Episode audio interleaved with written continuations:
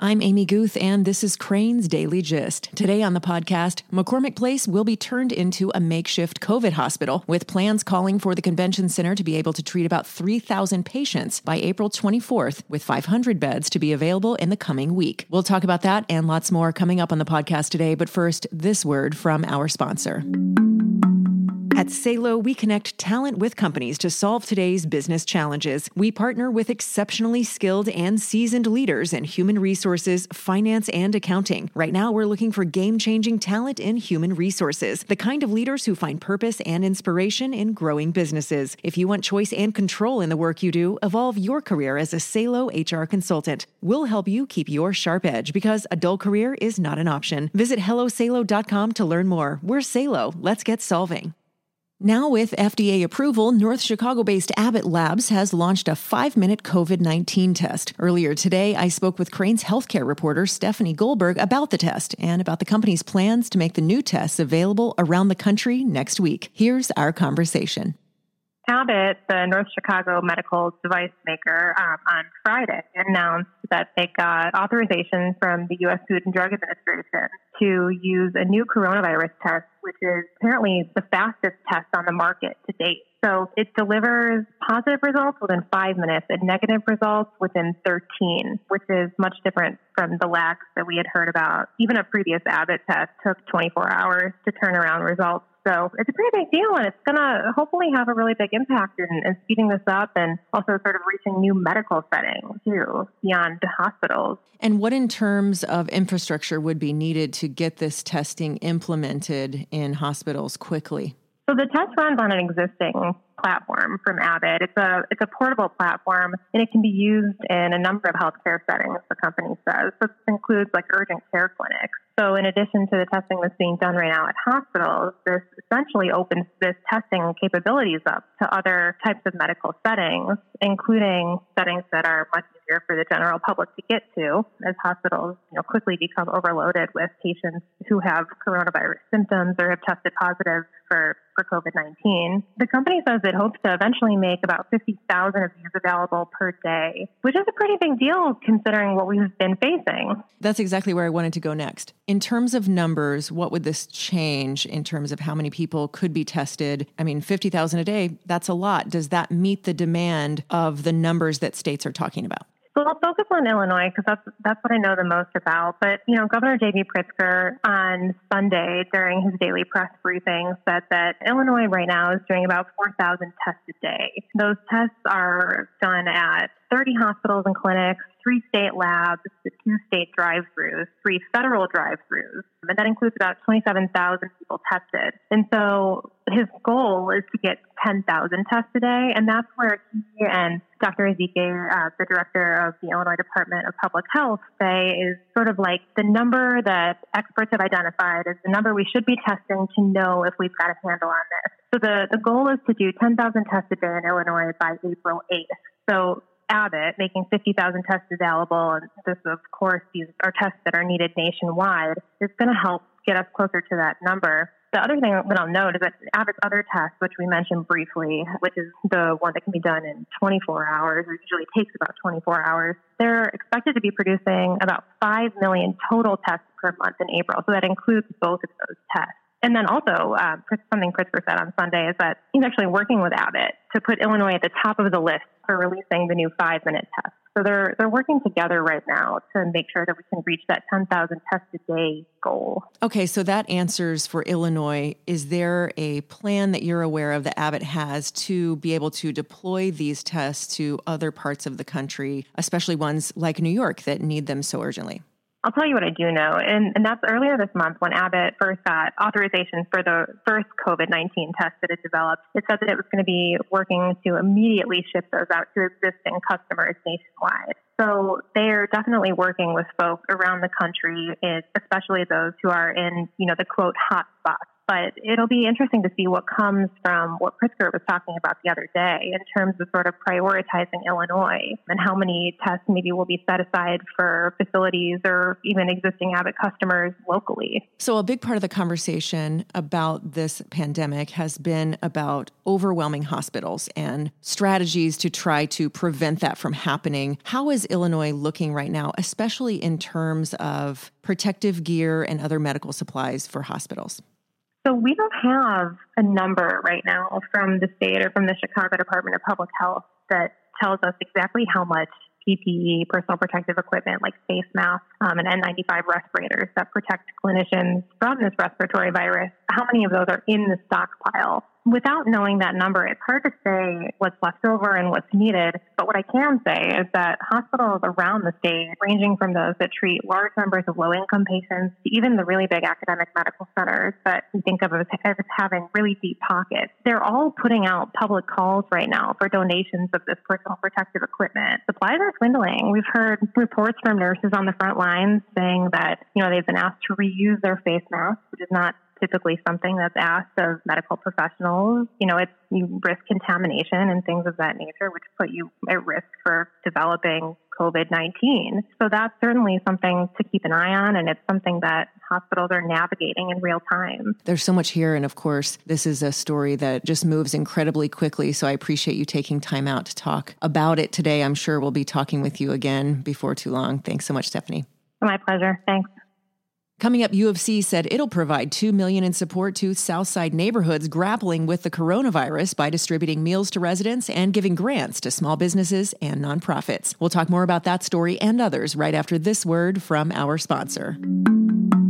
Wintrust Commercial Banking offers a full suite of financial resources designed to meet the needs of middle market businesses and larger companies. With comprehensive and personalized financial solutions coupled with bankers who get to know your industry's demands, Wintrust Commercial Banking is committed to providing the tools to help your business reach its strategic growth initiatives. You've got a vision for your business, and Wintrust Commercial Banking is here to help you see it through. Find out more at wintrust.com. Member FDIC, equal housing lender.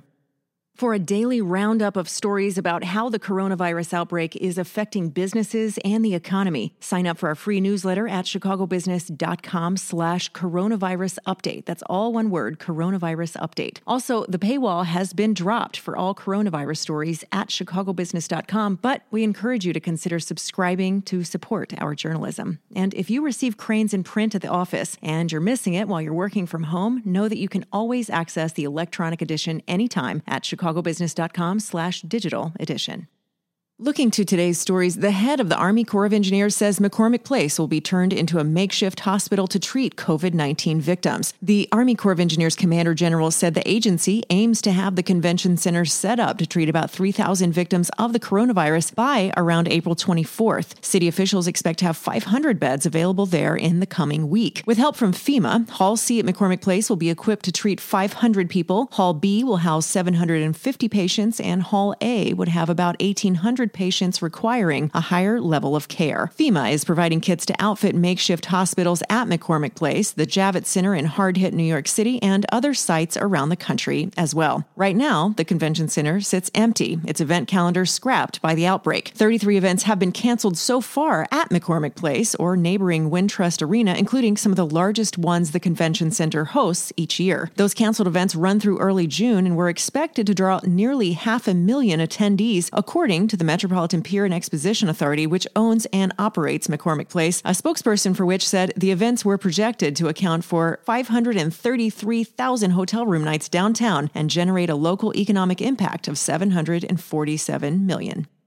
The coronavirus and cheap oil are hitting the fuel business so hard that ethanol plants are shutting down and the entire biofuel industry is facing a reckoning. So, before the pandemic emptied roads and ratcheted up an oil price war, producers were already battling oversupply and trade upheaval. Now, slumping demand and prices mean smaller producers and those with heavy debt loads are struggling to ride it out. Todd Becker, who's CEO of U.S. ethanol producer Green Plains Inc., said, When we come out of these two black swan events, the price war in oil and and now the coronavirus, we will probably look differently as an industry. Continuing, there are definitely plants out there that are going to run out of capital. Seen as a greener alternative to gasoline and once promoted as a way for countries to decrease dependency on foreign oil, the industry is facing another crushing blow. Corn ethanol plants are closing across the U.S. Brazilian producers of sugarcane based fuel are sinking further into debt, and efforts to use more biofuel are being jeopardized in Asia. In Europe, producers are either cutting back or making feedstock for hand sanitizer. U.S. gas prices hit a 20 year low, and prices at the pump are already below a buck a gallon in some states. That's on the back of an oil price war between Russia and Saudi Arabia that sent crude markets into meltdown and the virus outbreak that has upended demand. So, while cheap fuel is usually pretty good news for consumers, it's hurting biofuel producers and American farmers who sell about a third of their corn crops to the ethanol industry. And producers are then struggling to find storage as demand takes a dive. Three to four billion gallons of U.S. production could come offline in the next 30 days, according to Green Plains. To be sure, though, fossil fuel makers are also getting hit. But for the U.S. biofuel industry, the pandemic and dirt cheap oil are just the latest blows in a short but rather tumultuous history. Here's the background Archer Daniels Midland, the agribusiness giant that helped draw the blueprint for the U.S. biofuel industry, started making ethanol in the late 1970s, but it wasn't until the early 2000s when then President George W. Bush instituted a mandate for its use to reduce dependence on imported oil that the industry exploded. Still, some plants went bankrupt after corn prices jumped around the time of the financial crisis. Slower growth in gas demand in the last few years meant more U.S. supplies needed to be exported, but the top overseas growth market, China, all but stopped buying American stuff amid the trade dispute. That put plants on their heels, and they've never quite come back from that. And so while Beijing is returning to the U.S. agriculture market after the Phase 1 deal, picking up a few cargoes of corn, that won't be quite enough to offset the pain caused by the drop in ethanol production. And the industry could be even further threatened by a move from the EPA that could extend biofuel blending exemptions for small refineries. Find more about this story and others at chicagobusiness.com.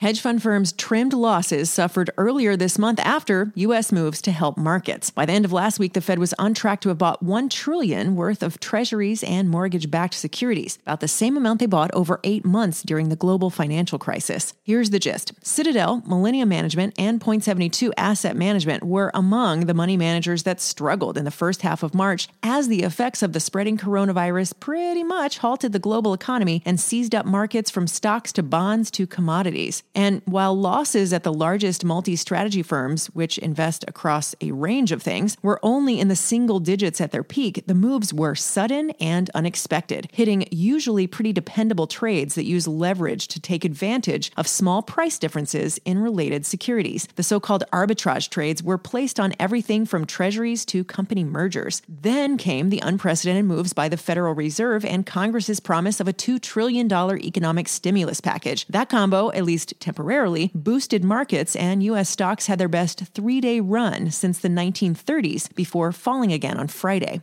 Losses at the larger multi strat firms were caused by a variety of trades, notably statistical arbitrage, a popular quantitative strategy that looks for discrepancies in the way stocks trade against each other, index rebalancing, which wagers on the quarterly reweighing of stock indexes, which were pretty much abandoned amid the meltdown, and basis trades, betting on the difference between treasuries and futures. The Fed action and promise of the fiscal package helped improve performance last week, according to people familiar with these firms, though exact returns haven't yet been provided to investors. That said, here's how the bigger firms fared. Citadel was down 5.3% for the month through March 20th. Its performance has since improved. The fixed income heavy Exodus Point had been down 3% and is now up slightly on the month. Millennium had posted a loss of about 5% through March 20th. Point 72's losses were around 4% through March 20th. The fund had taken a hit from its quant trading group Cubist, which had lost 22%. Schoenfeld Strategic Advisors, which had been down about 11% on the month primarily from its quant trading, said it was looking to raise more money. You can find more detail on this story at chicagobusiness.com.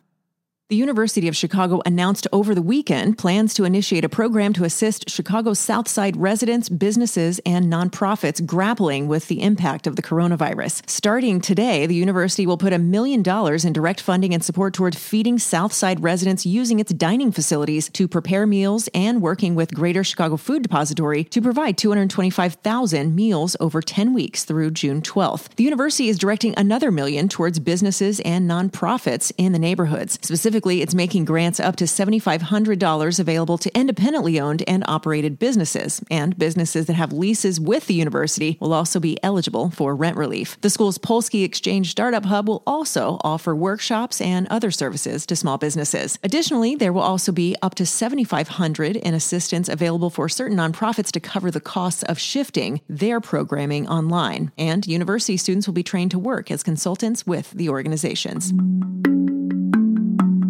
Until tomorrow, that's all for Crane's Daily Gist. Thanks so much to producer Jaime Black and to today's guest, Stephanie Goldberg. Be sure to find business news, data analysis, and more at Crane's Chicago Business online and in print. And find hashtag Crane's Daily Gist on Twitter and LinkedIn, and let's continue the conversation there about these and other business stories most on your mind. Thanks so much for listening, and I'll meet you right back here tomorrow.